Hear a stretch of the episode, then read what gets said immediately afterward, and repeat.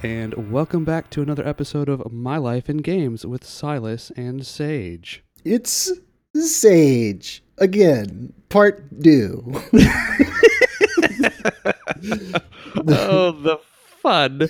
Oh, Discord, I hate you right now. Anyway, as is usual, let's jump right in with what have you been playing lately, Sage? I'm getting this strange feeling of deja vu, Silas. If you follow me on the Twitters, on the Twitterverse, you know that I'm pretty apeshit over ESO's latest update, Morrowind. It is amazing. So I've been playing that a lot with the wifey, and it's definitely worth revisiting if you played the PC version way back in the day. You're gonna love this update. There's a lot of story. It's an expansive map that they created, and there's lots of stuff to do. There's lots of cool new stuff. So, anyway, I've been playing a ton of that and absolutely love it. And of course, it goes without saying, I am playing lots of Division. The Division PTS Week 1 is out. And there's some really cool things going on with it. If you haven't been following the Division for a little bit, the PTS, or the public test server right now, is testing 5 and 6 piece gear set talents. So it's really interesting that this kind of happened before, but the game wasn't really ready for it. So it's come back, and they've really balanced this in such a way that adds a lot of different play style to it. I think you're going to see a lot of people using what they're calling classified gear sets. So it's really, really cool. That has been taking up a lot of my time as well. Nice. We'll see what they do over the next few updates. I think there's going to be, my guess is 3 weeks of PTS and potentially a fourth week as we're testing out these new classified gear sets. And of course, there's lots more going on with PTS as well. But that's the main exciting thing that's happening right now. And that's what I've been doing, man. How about you? Of course, I've been playing plenty of Switch, obviously. I'm still playing a shit ton of Zelda when I actually have time, due to my work schedule being a complete crazy shit pile from hell. Working, probably closer to 60 hours a week as opposed to 40. And in fact, I can't even remember the last time I didn't have a paycheck with overtime on it. Aside from that and some regular daily life things that have been taking my game time away. But when I do game, it has definitely been Switch, which thanks to its portability has actually helped me get a little extra game time in, those little breaks or whenever I can just pop it with me. And, if I get a moment, I can sit down and play whatever. Besides Zelda, I did pick up a game that came out recently, ARMS. I played that. I actually streamed that a few times. It's a little fighting game. It's weird pretty game. Fun. Yeah, it's weird. It's out there. It's definitely different. But then again, Nintendo. But it's at least it's in a good way that it makes it different enough. It's not like every other fucking fighter out there. So you got to think a little bit more about how you do it and everything, how you're playing and your styles and whatnot. And there's a few different modes on it, so it keeps it interesting enough. It'll keep people coming back. Me personally, though, I'm not as big on fighters, especially since I do have a couple of issues, one of which is with my hands, where I get problems where they cramp up really bad and stuff. If I'm getting real hardcore into like fighting games, I'm mashing buttons and getting real intense. It kind of has a tendency of being an issue for me, and then I'm in pain later, and that's not fun. Yeah. So I'll probably I enjoyed it for what it is. If you're into fighters, that's definitely take the time to give it a look. If you're into fighters and you got to switch. But for me personally, I'm probably going to trade it in toward a game I did kind of skip over, which was Disgaea 5 Complete, just because that series is a lot of fun. That's a strategy, JRPG type deal, and quite comedic, very, very light that way. So I'm probably going to pick that up and get some game time in with that and enjoy it. I've also been playing a little bit of an indie JRPG, I Am Setsuna, which is actually on multiple platforms. It's on PC, it's on PS4 and all that. That's a fun little game. If you liked old school like Chrono Trigger and Final Fantasy VI, there's a lot of influence from both of those games in there, along with some other old school games. Maybe a little bit of Secret of Mana thrown in there and a few others. There's a lot of influences, and you can see it if you played it. It's a good little game, and it's got a nice light, very piano based soundtrack to it, but it's still pretty good. And it's different. I mean, it's enough. It's reminiscent enough of the older school games. If you're looking at something that's going to give you that kind of old RPG feel, it's something to definitely pick up and play. It's worthwhile. You see, that's why I like watching not just your streams. Of course, I've enjoyed your company as a close friend for, what, 18 years now? Yeah, something like that. A long time. Our play styles are so different to me. Like when I get into a game, I'm always looking for that next game that I'm going to be in for a long time. And so I stay in kind of this cavern, if you will, of a particular game, and then there I am. So for the fans of the Division, and if you like ESO, like I'm getting into it, but I spend a lot of time there too. But I don't really branch out. Once I found my select two games tops, then that's where I'm at. But you have your fingers in everything.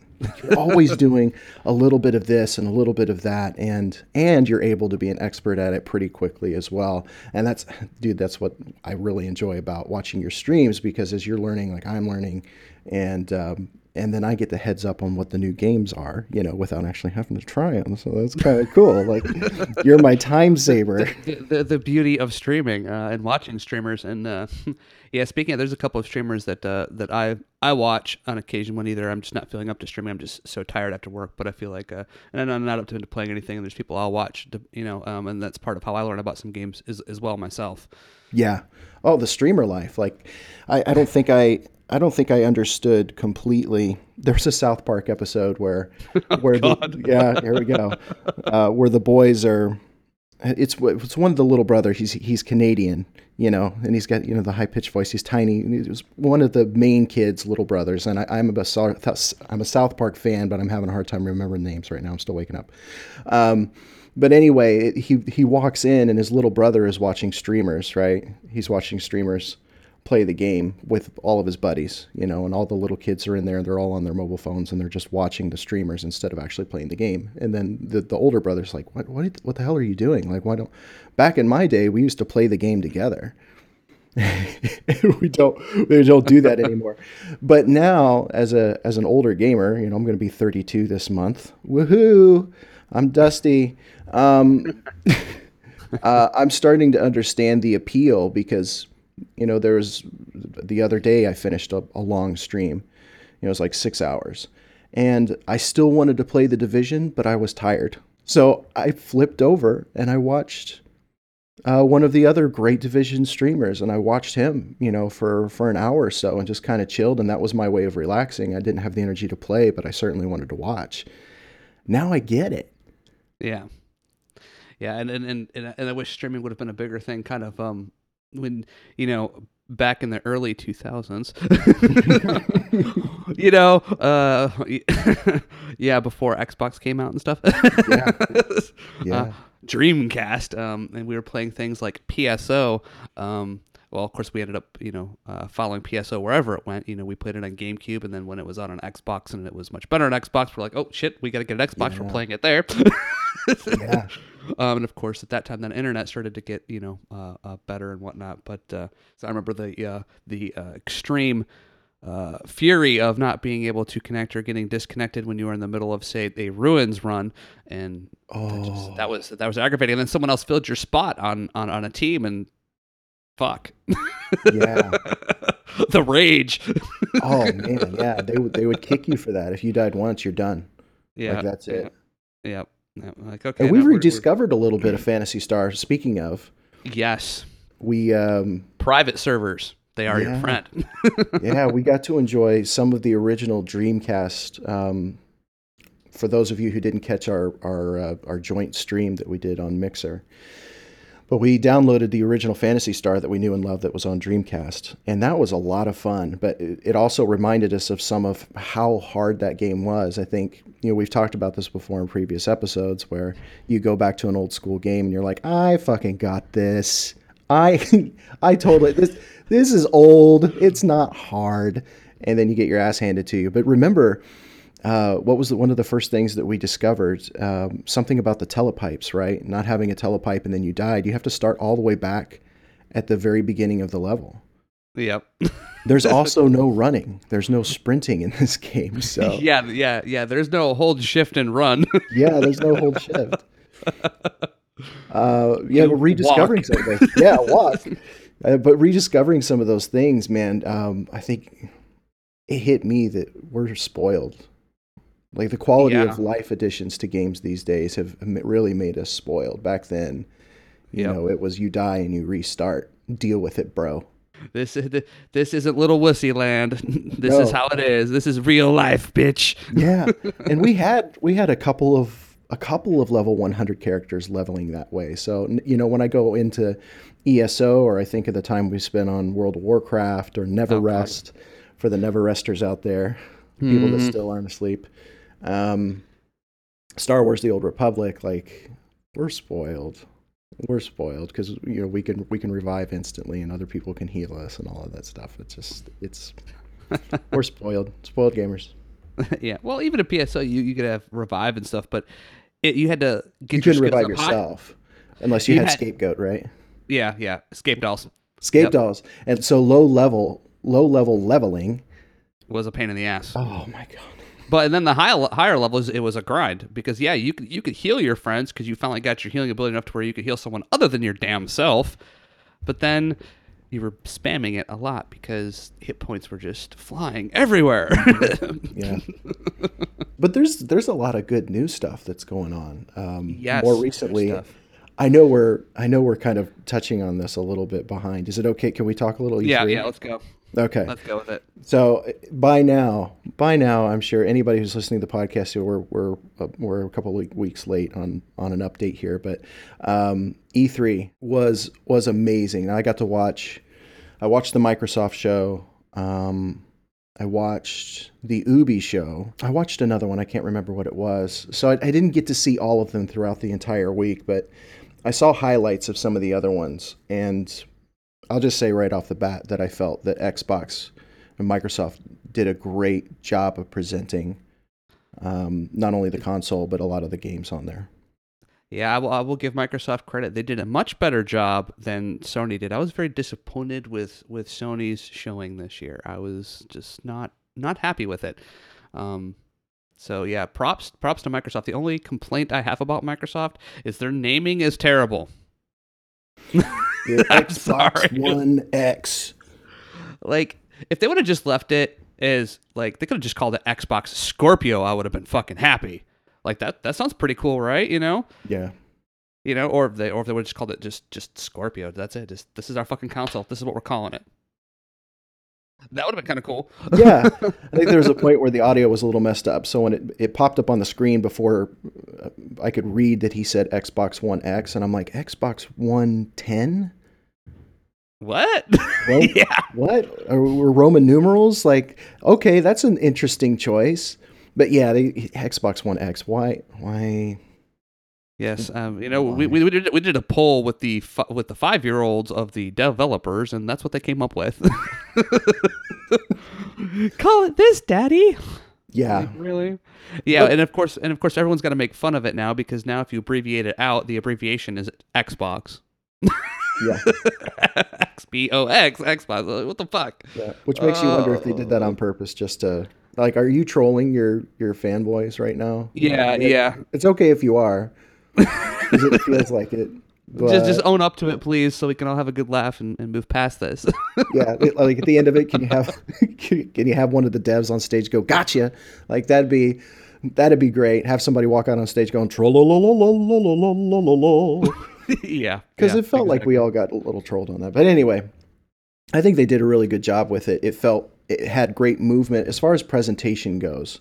One of the biggest things I feel that they did really well was the highlight on private development, those indie games. Yeah, and indie games are a bigger market now than they used to be. There's still a lot of shitware out there. I'll just leave it at that. But there's a lot more good stuff coming out of some indie developers these days. I mean. You know, there's a couple of indie developers, like, look at Supergiant Games. They're getting a lot better now. They've had a couple good games, Bastion and Transistor. You know, both pretty good fucking games. A lot of fun. Yeah. Indie company. You know, Yeah. And they did a good job. So, and there's others too. And I'm sure if I took the time to look and think about it, I could tell you, but that's too much work right now. Yeah. But there's more. And there's a lot of games coming out that people love, and they don't necessarily have to be the highest end thing in the world. They just got to be fun. Yeah. And the way they highlighted the unique types of genres of the indie games too. You know, it wasn't all just side scrollers. It wasn't all, well, we're going really indie with this, so we're going to give it an 8-bit look, and then it's all these indie games that have this 8-bit look because that's what's in right now. They did a really good job of selecting, first of all, selecting the games that they were going to highlight, and they were all very unique, and they all had an appeal of some sort, but they didn't all touch on the same appeal. You know what right. I mean? And then, but the indie games themselves, I think they're coming to a point where they realize that they can't just be copy and paste. This isn't, isn't 7 years ago when app games are coming out on phones and everybody's making the same game but with a different name. Right. So, right. Yeah. I think indie developers have realized that they've got to run with what their strength is, and it's awesome that Microsoft is supporting that, which was kind of a stark contrast to the PlayStation show. Yeah. There's only one good thing. Well, I'm sure for a couple people, there's a few good things that came out of the PlayStation conference, but for me, the only thing that really got me excited about the PlayStation conference. The only thing that I really cared about there was the announcement of the DLC stuff for fucking Horizon Zero Dawn. Because, yes, give me more of this game. Yeah. And anybody who's listened to any of our casts already knows how much I love that fucking game. And Sage, you need to play it at some point, and if you don't, I don't know, maybe I'll buy it for you for fucking Christmas. I don't care, but you're going to fucking play it. I know. Somebody's playing through it right now on Twitter, and they're posting screenshots. I want to say it's Akatsuki Red Moon. I think it's Akatsuki Red Moon is playing through it for his first time, and the screenshots again. You're getting to see the visuals. It's just such a beautiful game. I really want to play it. Yeah. Unfortunately for me, since I don't have a PS4 anymore, but the roommate does, so I'll have to get the game and get the DLC. Well, I can do it one of two ways. I can either sit out there and play it on his big ass 4K TV, which I kind of used before when I had my PlayStation. I hooked it up out there because 4K, man. Why 4K, not? Bro. And 60 inches of 4K is much fun to play on. Anyway, I'll either borrow his PS4 that way, or if he's busy doing something out there, I can just stick it in the console, pop open the remote play app on the PC, and just play it on my fucking PC, even though it's sitting in his console out there. Yeah. So that's a good option there. But that is the only thing that really good that came out of the Sony conference. And honestly, the Microsoft conference was good enough. If I wasn't already as busy as I am, I would almost go get an Xbox One just so I could mess with some of that shit. Like, their conference was good enough to make me think about that. Yeah. But I am pretty tied up in the Switch, which obviously Nintendo's conference, there's a lot of things there that were pretty interesting. Unfortunately, a lot of it isn't until like next year. Things like Metroid Prime 4, which I have mixed feelings on. There was excitement because they showed, hey, we are developing and going to have Metroid Prime 4. Okay, well that's exciting. Thank you very much. I'm fucking happy as shit you're doing that. But you didn't show any gameplay, Nintendo. Yeah. It's like interesting presentation choice. It's like your favorite brew decided to make a new thing, and they show you the fucking label. Not the brew, not that not a bottle with stuff in it, and say, hey, we're gonna be able to sell you this soon. No, just here's the label. We're making this. We're bringing back an old brew, but we're this is our new fancy label for it. Here it is. What do you think that means too? Because you had a lot of games that are coming out in 2018, and I can think of a few. We'll get into game specifics, but I can think of a few really big titles from especially one developer that I'm absolutely in love with. And it's 2018, right? And these are potentially huge games. You have to think, why did they only show us the cover, basically, of this game? Does that mean that it's coming out in 2019 or 2020? Like, is that what they're trying to tell us? If they're going for a 2018 release with Metroid, and this is just kind of somewhat from a money-making standpoint as well, they're going to shoot for a holiday release. Yeah. If they're going to put it in 2018, which I question. But again, Nintendo's always been, especially with their own IPs, they've always been very, very secretive. You know, look, they didn't say the exact date for fucking Breath of the Wild until a few months before they were going to release the damn thing. Yeah. So, given that, and actually, I remember, what was it? It was like a year before. It was originally, they were going to bring it out, and then they pushed it back, and everyone was like, what the fuck? And they're like, no, it's not coming out this year, which, of course, later on we figured out because they were making it, they decided to put it on the Switch. You know, so everyone put that together later, but obviously this wouldn't be the case. And a game like Metroid, it needs to be good and it needs to be solid. And Nintendo's always good about making their games pretty solid, and got to credit them for that. But their ability to give out, I understand they want to be secretive, but you also need to give a little bit more information to keep people's excitement up. You know what I'm saying? Well, this goes back to what, episode 3, talking about it. Either they're the most out of touch company ever, or they're evil geniuses for not releasing. They're terrible with releasing intelligence, or, you know, hyping up. They're terrible, or they're great, and I can't figure it out. I'm overall frustrated 9 times out of 10 with any message that they're delivering, because it's either so little or it's so late. Yeah. Their messaging needs some work, and it's not necessarily the messaging itself. They're on par when they actually release information. They're on par, but the problem is it's the timing, and how much, and that's where I feel.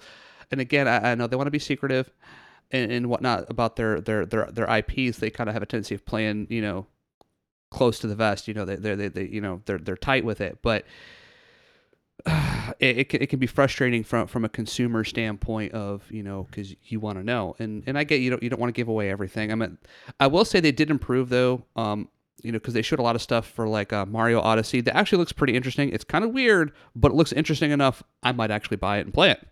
And I know several people that are excited for that. But again, limited game time. I have to be very selective about what I buy and play. Yeah.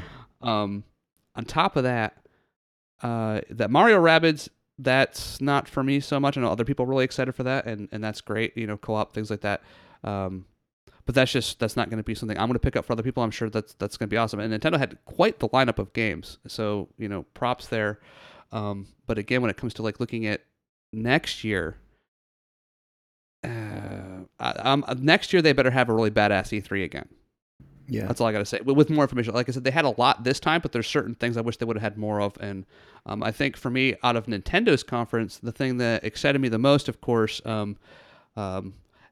is Xenoblade Chronicles 2, because yes, a good Xeno game that people are actually going to be able to fucking play and find the game and play it. Because when the original Xenoblade Chronicles came out on the Wii at the end of its life cycle, it didn't do real well because no one really fucking knew what the hell it was. Nobody knew, hey, there's a great JRPG coming out on this console. Yeah, let's not tell anybody. Yeah. Yeah. That, you know, the original was kind of lost, and of course it had a big following later, and then you couldn't get a hold of the damn game. This is awesome. I'm not telling you anything about it. Yeah, exactly. You couldn't get a hold of the game because it was only sold. They had a direct deal with GameStop for selling it over here in the States. Now in Japan it wasn't a big deal, but over here, GameStop was the sole carrier of Xenoblade Chronicles for Wii. So you would find used copies when they would get them in, and they were selling for like $90, which was, you know, GameStop could put whatever price they want on a used game, and GameStop scammed the shit out of people because it was a limited supply, and they were the only ones that were selling said game, which price sucked. Gouging. Yeah, exactly. So that was definitely a misstep, which I'm hope Nintendo's learned from. On another note with that, later on, of course, 3DS, what was it, like a year or so, 2 years ago? They re-released it on the new 3DS when the new 3DS came out.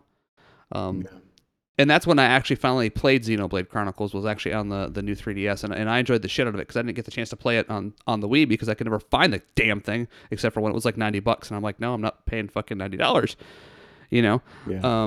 You know, and even on like an eBay and stuff, since it was a rare, hard to find game. So for me, I'm glad Nintendo's kind of finally got some things straightened out, and the Switch has got, it's got the power. The game looks like it's going to be a lot of fun. It's probably going to suck a lot of hours out of my life, and that is perfectly okay with me. Yeah.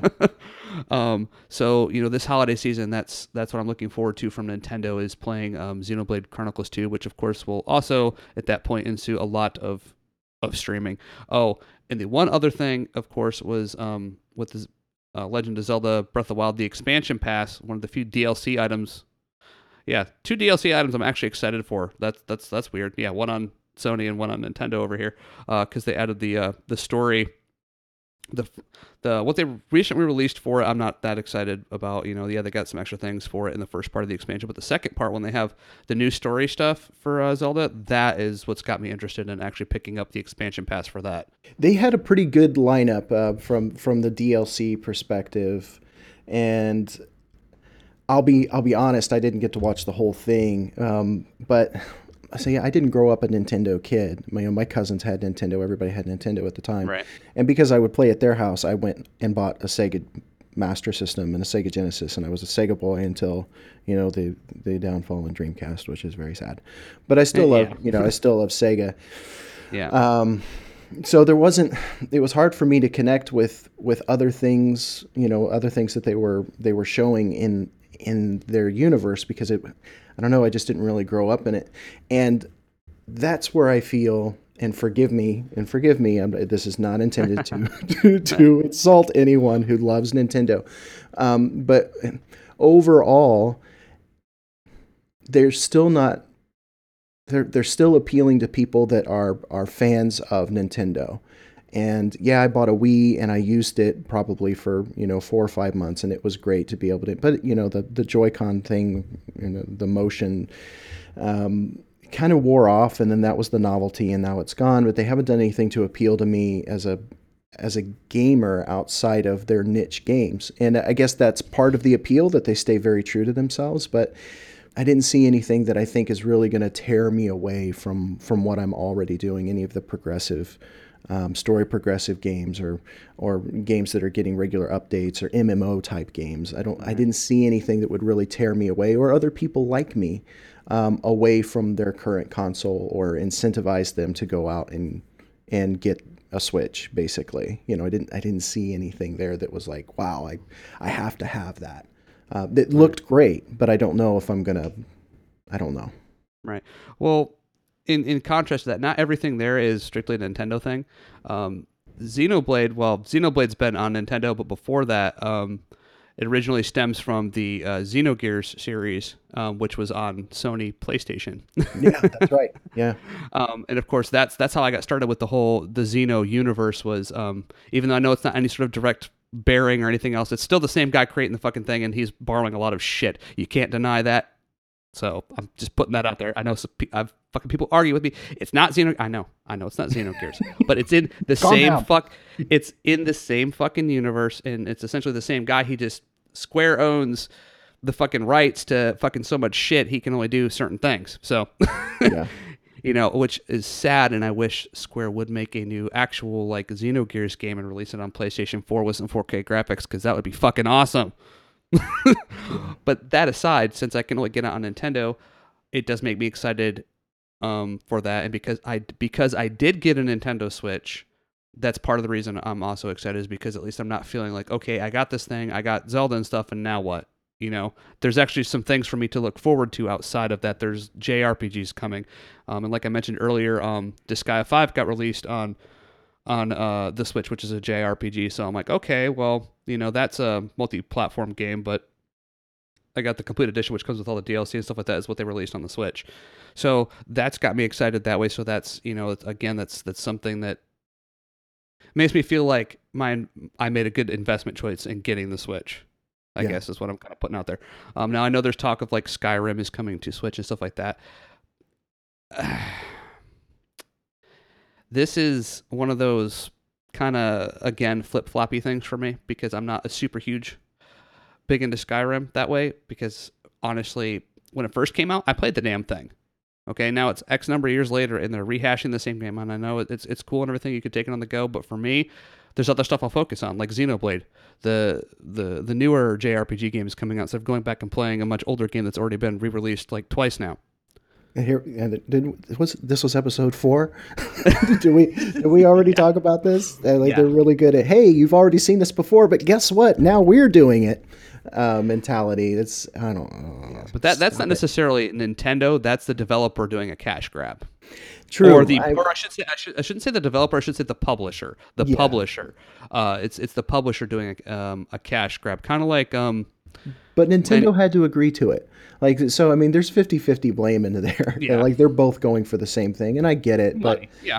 I mean, like you said, though, it's not anything new to pull people away. You need something new to pull people away. And really the only new thing is, again, yeah, okay, I've got Xenoblade for a JRPG if you're into JRPGs, but there's also JRPGs. A lot of JRPGs coming out on fucking PlayStation. Well, there should be. Whether or not they do or not, I don't know. Their conference kind of sucked and I was confused, so...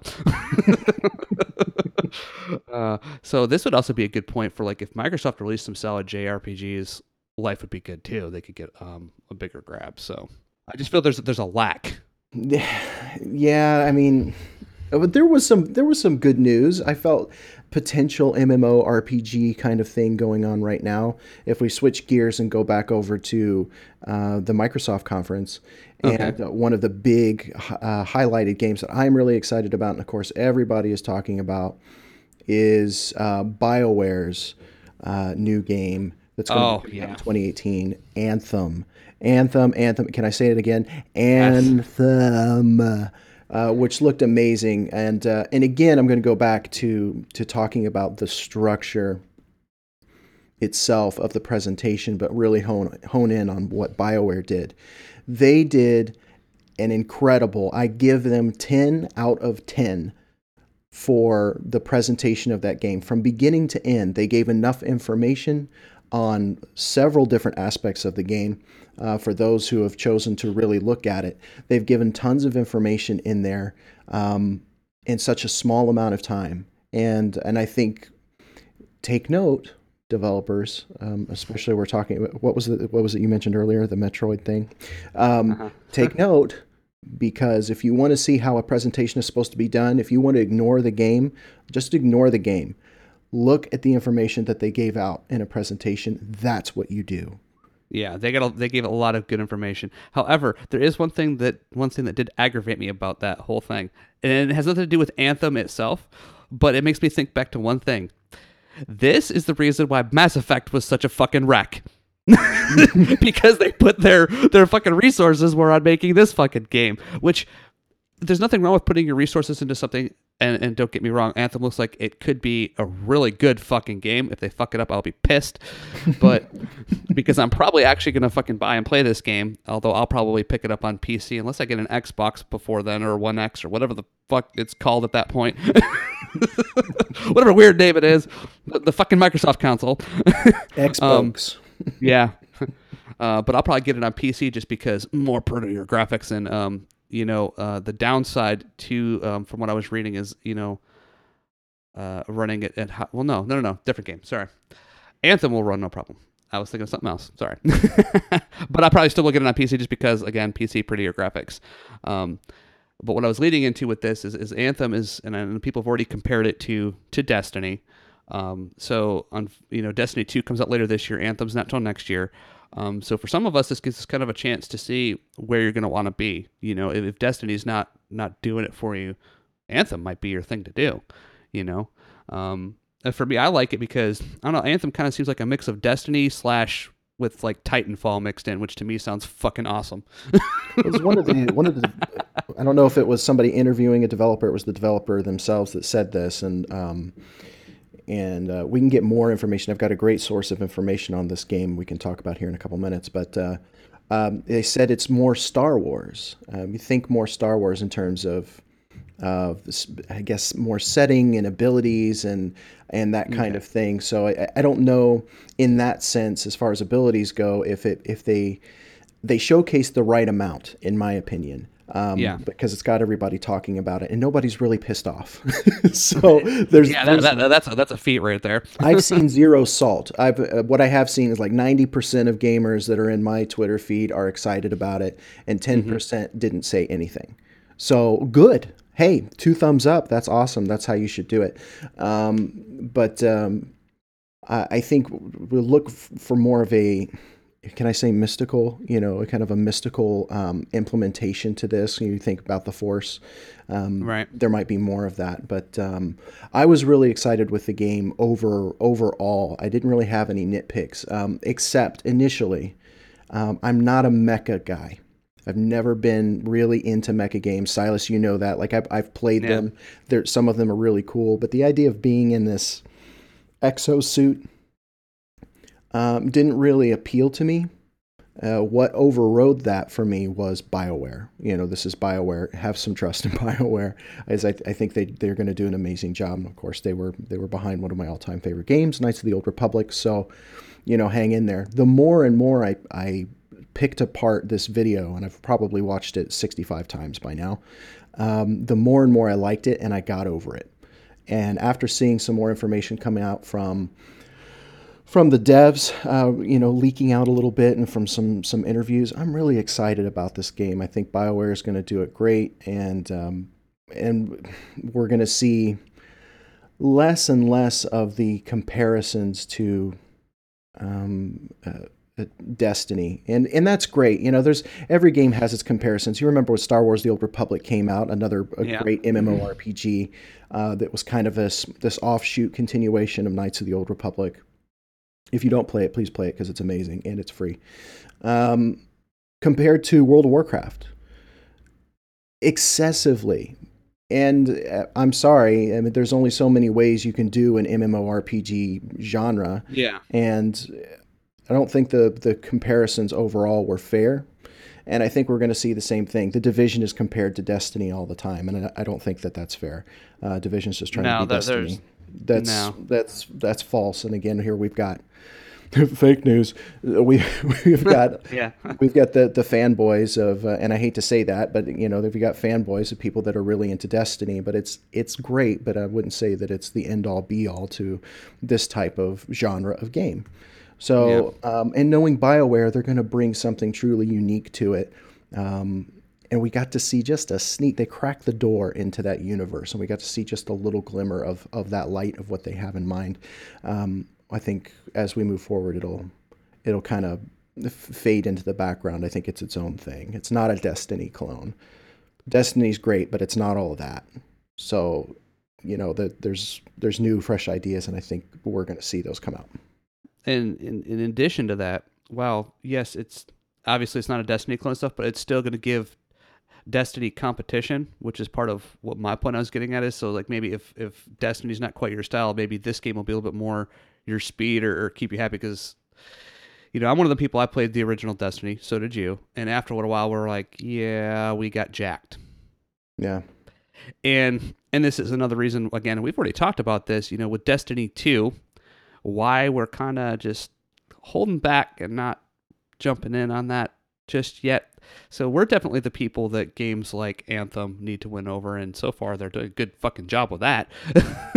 Yeah, definitely. Because even if I do pick up and play Destiny 2 at a later point, which I would only do because I know other people who are playing it, friends of mine that are going to be on there, they're going to be excited, so I'll have people to play with, and that would probably be the only reason I would get Destiny 2 at this point, and even that is really going to depend, once again, on my available game time when I have other stuff that I can play that's going to be on Switch or other PC releases, what have you. Or, again, the expansion for Horizon Zero Dawn on PlayStation.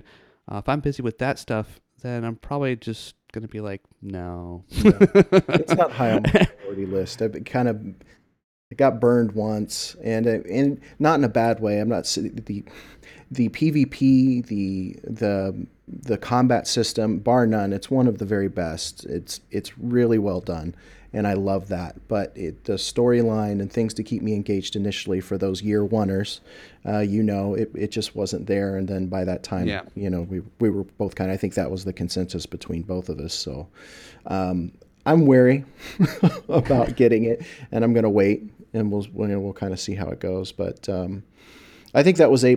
And by the way, I mentioned earlier the in. I don't want to say in like I've got this very secret contact, but I do want to shout out Binary Numb and OGAS. Originally, my brothers from Other Mothers from the Dark Zone Report, but they've done they've created this other platform called Anthem Universe, and I'm shouting them out because what they've done is actually really, really cool. And if you're following Anthem, there's a really good reason why you want to go and check them out. They're on Twitter at Anthem Universe, but they are the very first Anthem podcast that has come out. They're working on episode 2. They're doing monthly podcasts. Why is their podcast unique? They also have a Discord. You should definitely check out their Discord. Why am I shouting them out? Because Anthem game developers have recognized them. They are actively involved in their Discord, and they greet everyone that comes into their Discord. And they talk as much as they possibly can about the game. Of course, there's not much they can say. They're on their own timelines. But right. So Binary and OGAS have done this just incredible job of getting the podcast to be the very first podcast that's out there, and to do these monthly podcasts, and then to be recognized by the Anthem developers. So Binary, I love the guy. He's a great guy. OGAS is absolutely tremendous. So make sure and check it out if you're into the Anthem universe and you want to know more about it. You want to be on the cutting edge of what's going on and actually be able to talk to some of those developers. Go and check out Anthem Universe on Twitter, and then from there you can get into their Discord and actually chat with one of the devs. I think that is so freaking cool. So a great community that's starting off there. So definitely go and check that out if you're an Anthem fan. There were some other games as well. Was it Skull and Bones? Ubi. Yes. Yeah, that actually looks makes me feel like, what was it I requested before? Give me Assassin's Creed Black Flag 2, and that's essentially kind of what that is. So take my fucking money. That looks pretty cool, and actually kind of brutal, but in a good way. Like I could get some enjoyment out of that shit. I'm really excited to see what they do with that. Again, however, Ubi isn't the most recognized for having great release days with things. Although recently they've done better, so I will give them credit for that. Recently they've done better. They did learn from Assassin's Creed Unity, which I still haven't gone back and played. It's worth it though at this point, man. I gotta tell you, just let me slip that in there. It's worth it. If you do go back and play, you'll enjoy it.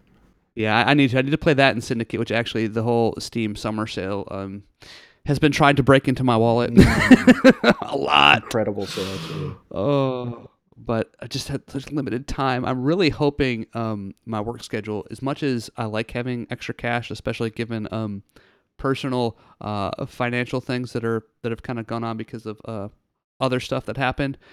I love making overtime and extra money, but at the same time, the amount of taxes and just the amount of lack of time I have for other things, after a while it's just not worth it. I'd rather be a little bit poorer and have some time to play some games and shit. So speaking of Ubi, Assassin's Creed, and wanting to have more time, do you think that you'll make time for Assassin's Creed Origins when that comes out?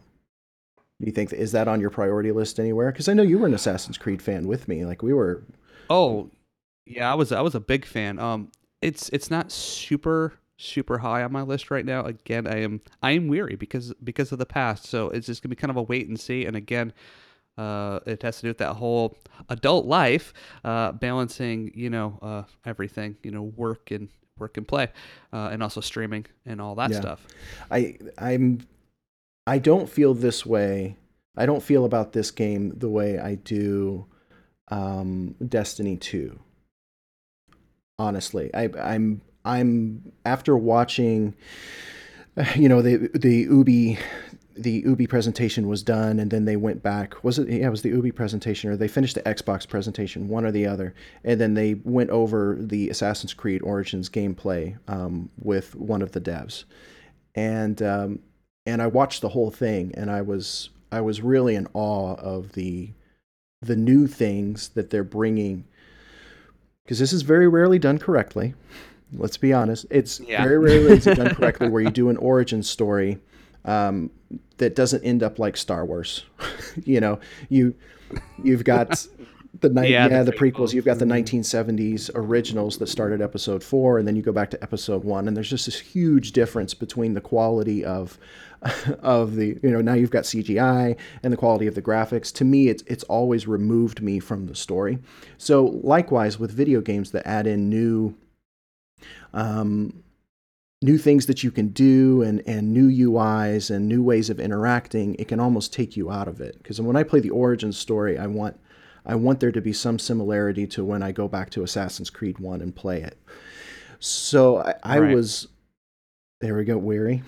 was weary again, kind of watching this. Is it going to take me so far out of the story that I can't relate to, you know, the initial character? And I didn't feel that way at all. After watching it for 5 minutes, I'm like, you guys have really done an amazing job to make this an interesting and unique story without sacrificing my love and respect for the first Assassin's Creed. So I think this is definitely going on my docket for a main game, and I'll probably even stream it when it comes out. It does have my interest, but definitely more than say Destiny 2 at this point. And one of the things I did like was the very, very different setting, you know, doing the whole like Egypt thing, I thought was really fucking cool. You know, just completely a different aspect and area and look to it than any other previous Assassin's Creed game, I think, is the uniqueness is kind of what has my attention there. Yeah, who doesn't love Egypt? I've been fascinated with the story of Egypt from being a little kid. Like, when the Mummy movie came out, I must have seen that in theaters a dozen times, because I loved what they were doing with it. And of course, I've got history books upon stacks of history books on Egypt in my house, on my bookshelf. So anything that kind of makes that alive and you can explore that world yourself as this character in the game, like, I'm all for it. And they've gone to great lengths to also make it historically accurate, which is par for the course. You know, you're going around the city, and they've done a great job of trying to keep it intact, you know, while adding in this sub storyline. But they've done a great job of trying to keep it historically accurate. So I think it's going to be nice. Yeah, well, we went over quite a few things. We really did. We hit on a lot of different games. But with that, now that we've talked about our games and things, something a little bit more on the personal note, is if anybody who's been listening to our podcast knows, both Sage and I, we stream fairly regular, although Sage is probably a little bit more regular than I am, mostly due to time constraints. I hate it. Your schedule is all over the place, dude. Yeah. And that's why I've got my schedule set the way it is, and when I can get some extra streams, I do. But you've been streaming quite a bit lately. How has that been for you? I know you've definitely made quite a number of changes to your stream, even since our last episode, which was probably like a month ago. Yeah, we're a few weeks behind. Sadly. Yeah, we're a little behind. Sorry, everybody. But streaming for you on a personal side of things for you, what keeps you going, and what kind of changes have you made, and why have you made them? I mean, you're over there on Twitch. I know you made affiliate, like I did. Although I'm not streaming to Twitch anymore, but we'll get into that later. So how's that going for you? I mean, what's your thoughts and everything on a more personal level with Sage and streaming? Getting personal with Sage. Oh my goodness. So streaming has been quite an adventure for me.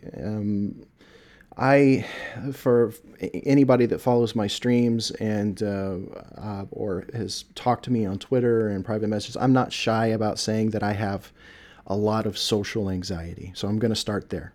I have a lot of social anxiety, and streaming has been an outlet for me to relate to other people, meet new people on terms that I'm comfortable with. And that doesn't mean, oh, I can't see their face and I'm not face to face with them, but it's talking games. So the face of streaming is constantly changing.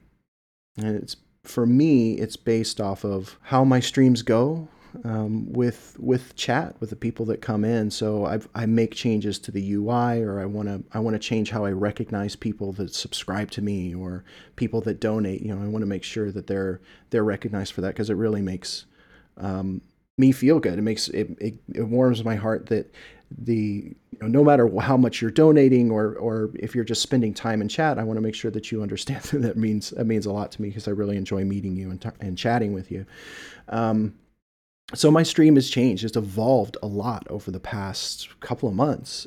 You've changed a lot of stuff, and in a good way. You've made a lot of positive changes. Yeah, and thank you for that. And I feel that I feel that that's necessary if you're a streamer who is in touch with your chat and the people that talk to you. Now, I have somewhere along the lines almost 270 followers, so it's not like I'm a huge, I've got 15,000 or 100,000 followers and hundreds of subscribers and I'm this big deal. That's not the case. Every person that comes in really matters to me, and I really try and listen to them. So that's why my stream changes. It's based on that feedback and what I can do differently, and because that's important to me. What bugs me, since we're getting personal, what bugs me personally is when I go into somebody's channel and go into their stream and I still see the same. You've got this beautiful layout, you've got this great overlay to recognize the, different people that subscribe or to request songs or whatever. And they still haven't set up or have bothered to reactivate the scrolling texts. So you can see who the last follower is or who your top donator is and make sure and recognize them. So I go into their streams over and over again and none of that's updated.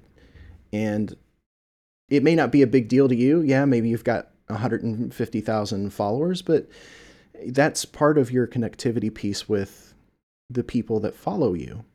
And if you're not constantly evolving your stream, I wish I realized when I first started how much you're going to be doing that, because I would spend, what I'm talking about. I would spend, up to 28 hours over a week perfecting, this is going to be the ultimate overlay and this is what it's going to be. And it's always going to be that way. I just need to put more time into it. And guess what, guys? Can Sage give you some advice? Keep it simple and start small. I think if you want to know what it's like to do that, go back to that episode where we chatted with Murphy. And McMurphy was amazing. And, start small and then build on what your chat wants, build on their needs, because it's not about you. In a way, this is a split. It is. You're the one doing the entertaining, but your community is what decides what direction you evolve in. Yeah. Okay. Which part of that as to what kind of community you have is also based on you and what you do and how you're presenting everything. Oh, absolutely. And that's just my 2 cents there. Absolutely. Yeah. But at the end of it, they're going to dictate how you evolve. You're the entertainer, but you'll find that you as an entertainer, you evolve with them, because more recently, my revelation has been how much I've changed since for instance, my very first stream and my very first podcast with Binary Numb on Green Room. I'm more confident. I don't stutter as much, although I still have my bouts. But I'm a more confident streamer, so my style of presentation has changed too. So it's been a lot of self-reflection lately, I think. You have some streams where it's the regulars that come in and they really support you. Then you have some streams that are just, it completely blows up and you're wowed and in awe of, how many people came by and followed and all the subs that you get and just the general support. And it really causes you to reflect. So in any case... No, go ahead. I was going to say, and then sometimes you just have the really quiet streams where it's... just very low key. Yeah, sometimes you have the quiet streams, and it's like that. I think in a couple of chats on Twitter, there were a couple people commenting on you know, how do you continue to grow and change and your community in a positive way that also brings in new followers? Because ultimately, that's what a lot of people want. You know, that's why you're there, is you want to build that community. And I've never heard that term used specifically about me. I've recently created a Discord just for people that follow me and Sage, you know, the Sage squad. And I created this Discord so people can hop in when I'm streaming live on PC, as I intend to stream a lot more Division on PC. It just makes it easier to get them into voice chat and not use the in-game chat, you know. And there was a few people that had come in and said, you know, this is a great community that is starting to build up here. And I never ever, not in a million years, have I ever applied the term community under me. That just, they don't go together. Like, I don't have a community. Like, I'm blessed that all these guys, you know, come by and you know, talk to me, but like community. And then I realized, I look at the people that have already joined Discord, like, these are wonderful people. Yeah, we do have a great little community here that's building. Yeah. So just a lot of self-reflection right now, I think. You know, the streaming thing is going really well, and I wish I could even do it more as work permits. I'm going to try and put more energy into it, but I think right now it's in a really good spot, and I've got the people in there that I want. I'm attracting the types of people that I want, and I'm not attracting the types of people that I don't want. Yeah. You see, and that's a good thing. Now, sometimes that does still happen with streaming. It does. You'll get the occasional fucking trolls, and you know, it's what it is. Yeah. There's nothing you can do about it. But overall, like I said earlier, you know, with a lot of the changes you've made, it reflects very well, and you can see it when you're streaming. You're having a lot more fun. You're not so stiff looking. I guess the best thing I can come up with. Oh, I agree.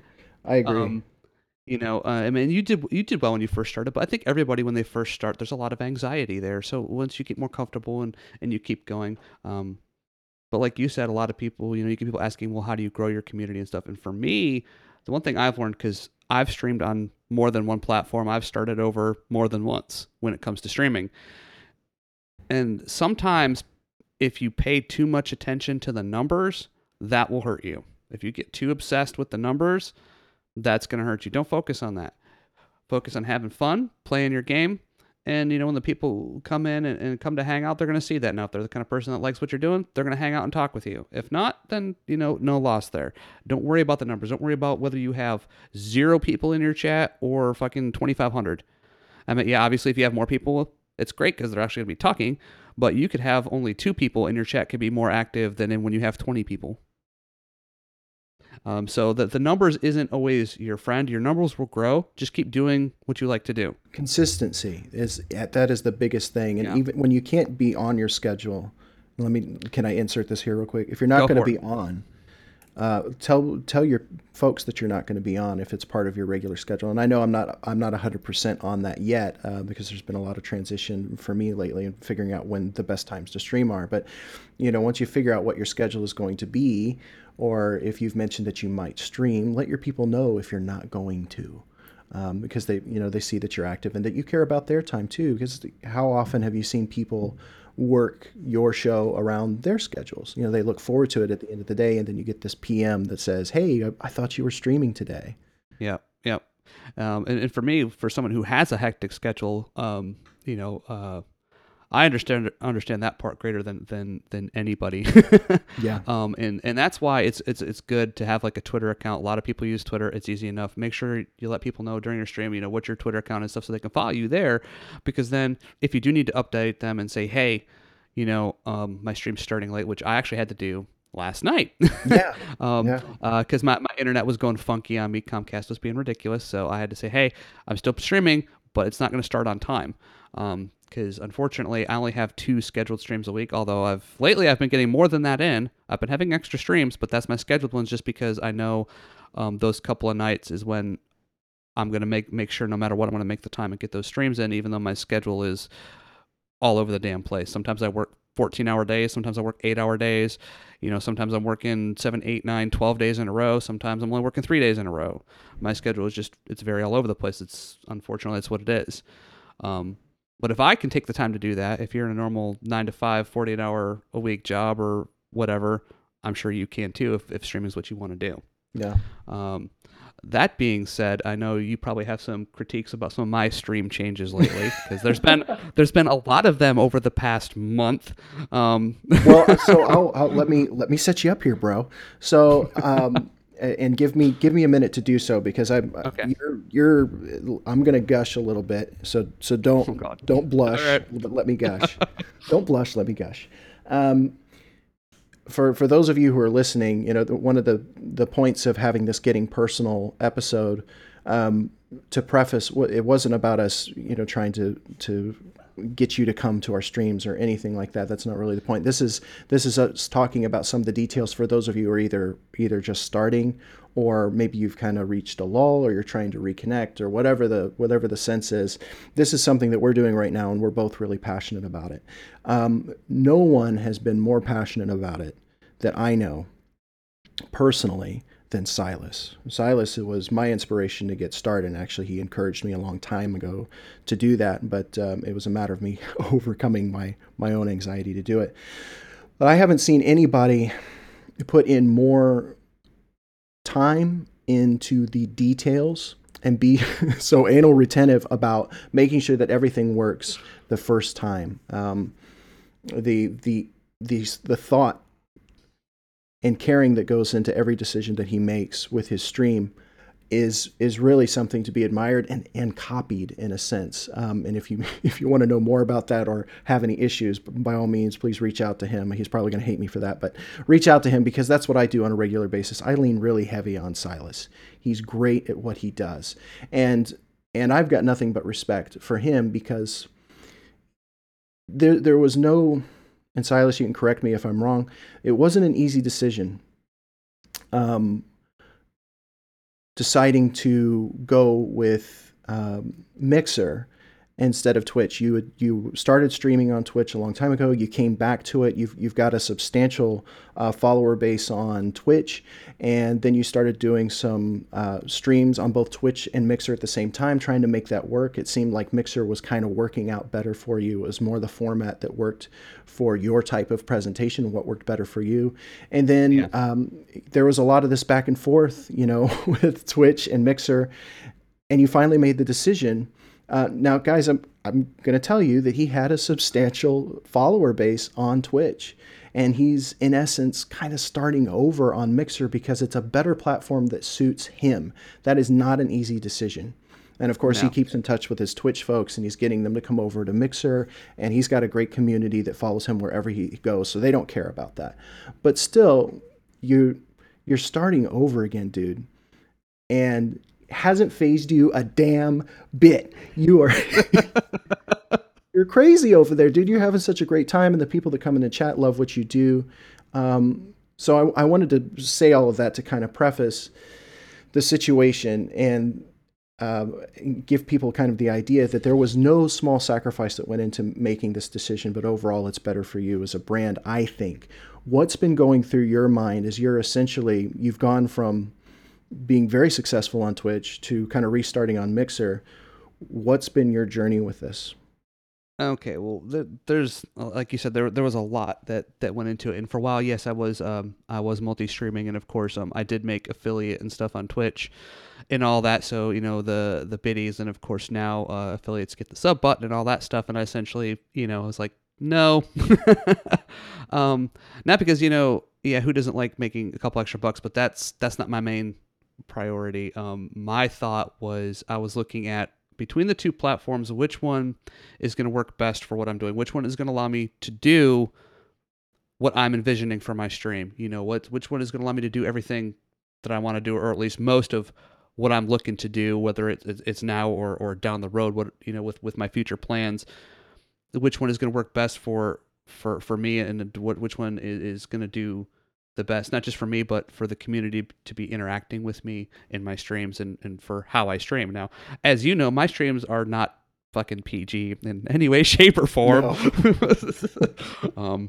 You know, so I run 18 plus streams. Even on Twitch, I had it set up with the little warning that was for mature audience, although a lot of people on Twitch just fucking ignored it and clicked it anyway. Sometimes you get the kiddies in there, but whatever. And of course, Mixer's got a similar thing. Of course, theirs is a very big warning that comes up that it is marked as a 18+ stream. So, that being said, you know, there was also the other thought is Mixer is a hell of a lot newer than Twitch. You know, obviously, there's going to be slightly more issues you're going to run into with different things because Mixer itself is still very, very new. You know, it was Beam for like what, not even a year before Microsoft bought it. Yeah. Not very long anyway. So it's very, very, very new, but it's also been getting a lot of attention very, very quickly. It caught my attention, and that's why I decided to try it out. I'm like, hey, because I've said before, I've streamed to other platforms before. I've streamed to Hitbox and others before for a variety of reasons. And so, you know, I took a lot of things into consideration. I also took into the fact that some of my Twitch community probably isn't going to follow me over to Mixer. Some people are just diehard Twitch users, and that's what they use. Okay, I'm okay with that. You know, I'm not gonna, you know, like, again, it's end result is Switch is picking one platform over the other going to be better for the community. And while I had thought, well, you know, I could stay streaming on both, but there's a couple of problems with that. Number one, if you add, there's more of a disconnect when you multi-stream, because you're adding more delay if you're using something like Restream or whatever. So you're adding more delay between you and like when they chat and all that stuff. So now there's an even longer delay than what there already is with streaming. Okay. So that kind of creates a bigger disconnect. And number two, you'll be talking to somebody on one, you got to pay attention to both, you know, multiple chats and all that stuff. And yeah, there's ways to try to integrate them, but that doesn't always work. Yeah. Okay. So, and a lot of people, and I've seen this on forums and things, because I go into the communities for like Mixer and for Twitch and stuff like that. And a lot of people don't care to watch people that do multi-streams. And I know that sounds weird, but the reasoning behind it is, and I even had someone, I was talking with someone, the one during my one stream, and this is actually somebody on Twitch. They're like, you know, maybe you should pick one or the other. They're like, I'll watch you on either one. It doesn't matter. But he goes, because I've jumped into Mixer already and watched you on there and watch you on here. Your streams look great no matter what. He's like, but, you know, a lot of people don't necessarily stick with someone who multi-streams because they don't know if that person's going to stay with that platform. And so it's like, why am I going to follow you if you're going to take off on me? You know, that's something I didn't consider. Yeah. And so it kind of gives this feeling of like, you're not really vested in any platform, so it makes it harder to grow that way. Even though from a streamer perspective, it's like, okay, well, I'm growing, I'm mixing, I'm here, maybe you're doing YouTube too and all that stuff. But when from a watcher standpoint, they're like, this, you know what I'm saying? Yeah. You know, so it's like, and I know some people do this, but it's like you're dating multiple women and you can't decide on which one you really want to be with. Well, eventually that's going to be a problem. Okay, so that's my analogy. Probably not the best one, but that's what it is. The other thing is of course, because I became Twitch affiliate, technically, if you read the thing in the contract you sign, if you actually go with being an affiliate, you can't multi-stream. Mm-hmm. It's against the terms. They can terminate your account. So I didn't want that to happen either. So it was like, okay, well, I've either got to stick with Twitch or pick Mixer. You know, and while there is certain things that are beneficial to Twitch, I won't lie, you know, Twitch has been around a long time, so you do have a bit more stability that way, obviously. And of course, you know, I had made affiliate, so I had the biddies enabled and all that stuff. But at the end of the day, with Mixer, I felt I could do more because I started playing around. Number one, I have no problems doing 60 FPS streams. Mixer does have a higher ingest tolerance. At least from what I've noticed, I can stream and it doesn't boot me off ridiculously and my shit works. So I've been streaming at 60 FPS and for the games that actually are 60 FPS like Zelda and all that stuff, so people get a better sense of what the game is, which is nice, which is part of what I want to do. As a streamer, I'm trying to give you a sense of the game itself, of what it really is, close of a representation of what it really is. Yeah. As I'm playing it, whether my gameplay are good or not is a whole other story. But you know, I have good nights and bad nights. You know, it just depends. But with Zelda, it's always fun, and as for rough of a game as it is, I think my gameplay is actually all right. You know, I know I'm not a master at it. I don't sit there and run through and never get hurt, but I get my shit done, and I have fun with it, and people enjoy watching. The other thing that really, I think, one of the biggest things that kind of pushed it for me, besides being able to do really high quality streams if I stream just a Mixer. Is Mixer does have a slightly less delay from what I've seen, because I did do a couple of streams like just regular on one or the other for a while. I noticed that as well. Tested it out. Yeah. Even without using the FTL, which unfortunately I can't use Mixer's FTL right now. It's not that I can't, I'm just choosing not to because there's some problems with certain web browsers and being able to watch the stream, which again, this goes back to if you're entertaining and people can't watch your shit, why are you doing it? Exactly. So I use the standard streaming protocol, but even with that, it's still got less delay than Twitch. So, okay, so that's better for interactivity. On top of that, and it is work to set these up, but it's not too hard. I started playing with Mixer's, very unique interactive component. Okay. Mm-hmm. And, I started setting up some basic buttons and I've added more and I'm actually still setting more stuff like that because I really like it. But that's one of the things that really helped Tip. It was the interactive part because of how I do my streams and how I've changed my streams. Having those little buttons that people can click, even if all it does is play a tone or pop something quick up on screen or whatever, it really helps with that interactivity and that connection with your community to be able to have those little things. I've noticed that when you put those on there, and for those of you who don't know or if you've not been to Mixer yet, basically you get points. You've seen a lot of point systems in Twitch, but Mixer has a point system for Mixer as a whole. Yeah, all of it. Doesn't matter who you're watching, you're gathering points, and then you can spend those points on special buttons that streamers set up, and they will activate a GIF and a sound effect if you want that comes up on the screen. So that's what Silas is talking about. So when I go into that stream, and you're chatting back and forth with him, and he's really good with, with chatting back and forth and keeping an eye on chat and what they're doing. But when one of those buttons goes off, you get this explosion of reaction to from Silas of you reacting with him, and I think that adds this different level of you've got people in chat that are trying to time those buttons just right to make you laugh. And I love that. Like it adds this whole different level, a layer, if you will, of interactivity. And you really you explode with excitement when you see somebody press that button and spend their points to interact with you in that way. Yeah, and you could do more with them than that. I just haven't got into the really advanced stuff. I've seen people where they've set up things. There's one guy I was watching on Mixer, and he has this button. It's a really, really, really expensive button. But what it does is it pops up this little image thing and it plays this song. And then what he does is he covers his whole face in like fucking shaving cream and like dances to this damn song, essentially, on stream.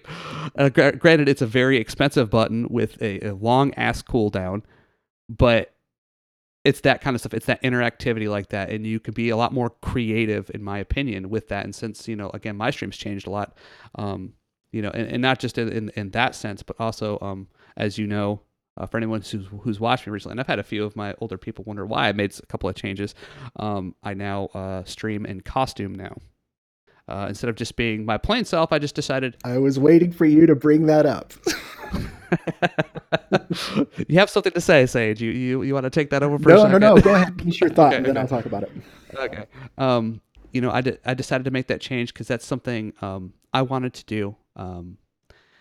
Something I wasn't really able to do in past streams, in part because of I had a little bit of anxiety about doing that. I won't lie, which for me is unusual because Sage can tell you I'm pretty outgoing and in public, and I just really don't give a rat's ass. Your opinion is your opinion, but I'm still going to do what I'm going to do. Yeah, understatement, but yes.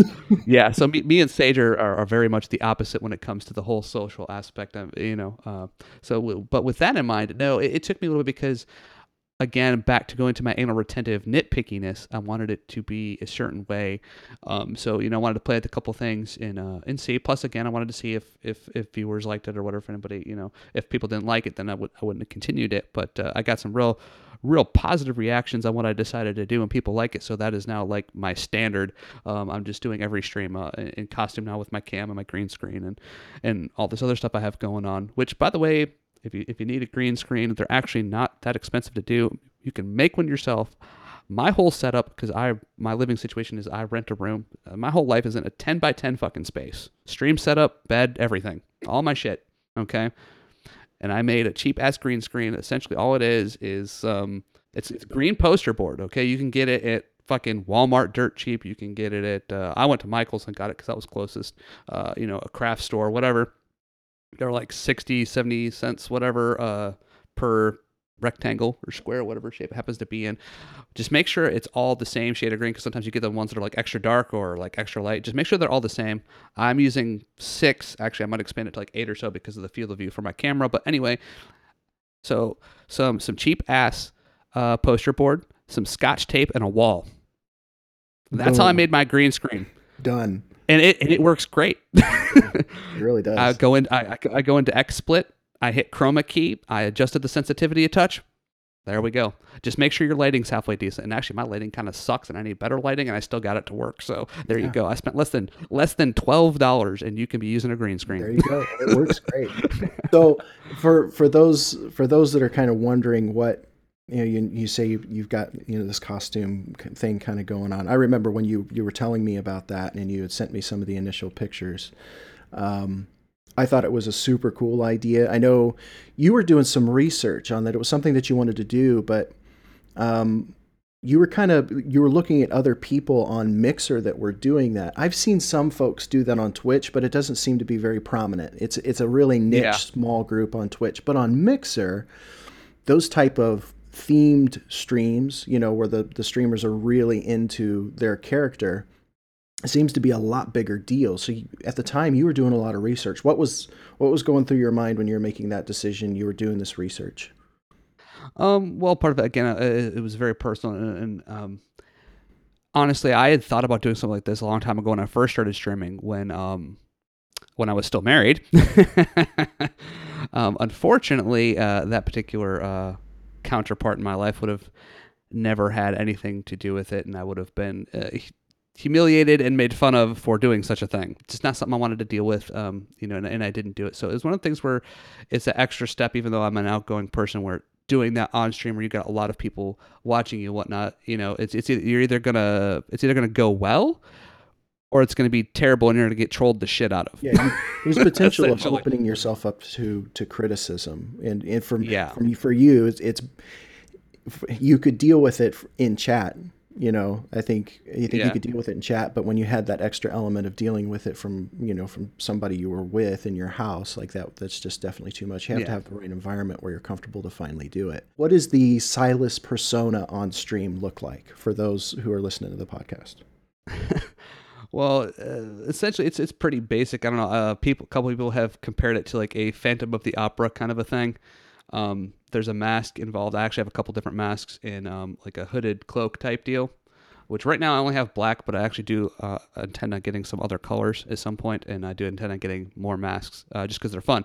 And I do actually have like a Phantom of the Opera style type mask that's like a 3/4 mask essentially. We're only like 1/4 side of my face is covered, on another one that's more like a superhero-ish kind of like just like a over the eyes kind of thing going on. And I rotate between the two.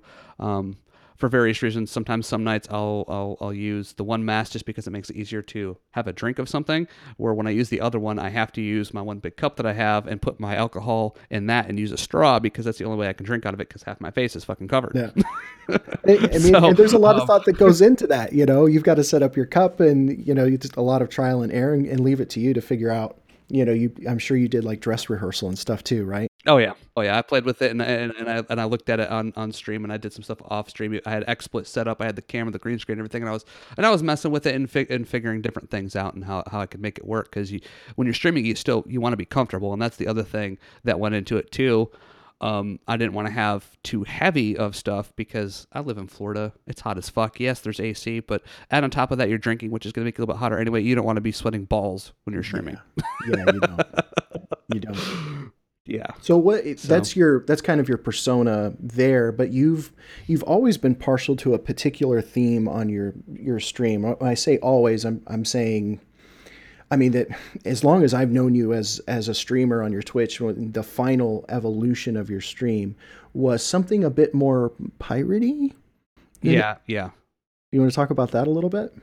Yeah. I've always had a little bit more of a semi-pirate thing, although I know some people feel my costume kind of deviates from that in some ways, but in other ways, who's to say the pirate wasn't masked wearing that fucking shit? You know what I'm saying? I immediately thought of like the Dread Pirate Roberts from The Princess Bride. You know, having a hooded masked pirate is so, I mean, that works to me. I think that's so cool. Yeah. Yeah, and for me, I didn't want to do, and I had thought about just like a straight up pirate costume, but then I'm like, that's been done. Yeah. For me, I figured if I was going to do a costume, I want to do something a little bit more on the uniqueness and something that's more me, something where if someone comes and they say, yes, that, you know, that is Silas right there, you know? So that's kind of more what I was going for. Is like, if I'm going to do this, I want to be more unique, because again, being unique is part of what makes people want to come to your stream as well. Now, not everyone's going to like it, and that's fine. But for those who do, that's part of what's going to help connect you to your community is that uniqueness. And being comfortable being unique. Yep. That has been such a huge lesson for me to learn. I don't know if I could have learned it comfortably any other way, but if you're just starting out and you don't understand how is it that you grow and your personality kind of changes and you develop that sense of confidence being faith in oneself, and that is not easily given by others. But what happens is the more you do it, people will tell you what they like and what they don't like. And if you stick with it, you'll be okay with hearing what they don't like. And you'll start to grow, I won't say necessarily a thicker skin, but you'll know when to take good feedback and where to leave bad feedback. And that in itself is a cement structure, a base on which you build your confidence and figuring out who you are as a streamer, as an entertainer, as a gamer. And you'll find, like I have already, the person you are outside changes as well. So even not inside the game, like you out in real life, you found this confidence and you attract different people. And I find that I just met, by the way, one of the Division community members yesterday, the Gaming Scotsman. Big shout out to Scotty. I love that dude. He's so amazing. He happened to be on vacation over here in the US from Scotland. And we went up to Orlando and we met him. And his mother, and it was a great experience. And of course, there's that initial, oh, we're both so used to typing at each other. How do we talk to each other face to face? So we were a little awkward there to begin with, but the hugs flowed, and the Division talk flowed, and talking about what we're doing. And after a while, it was so easy. I don't think I could have done that a year ago if not for podcasts and being involved in a community and streaming. All of that's changed me in a very profound way. And I think my advice after seeing you, Silas, like this has been something that you've wanted to do, and you're doing it, is if it's that deep down desire to do something and you really enjoy streaming and you want to be unique, stop listening to that little voice inside of you that says you don't do that, or you can't do that, or people are going to X, Y, or Z. Ignore those negative things, and you will naturally over time exude the positivity that you want to attract. Does that sound really like crystal child of me? But I mean, it's true. Once you get comfortable in you being you, other people will be comfortable with you being you, and they'll come. We would like to thank everyone who took the time to listen to our podcast. If you'd like to hear more, you can follow us on Twitter at Silas and Sage for upcoming releases, as well as links to our previous shows on iTunes, Google Play, and Podbean. This has been My Life in Games with Silas and Sage, and we'll see you in 2 weeks.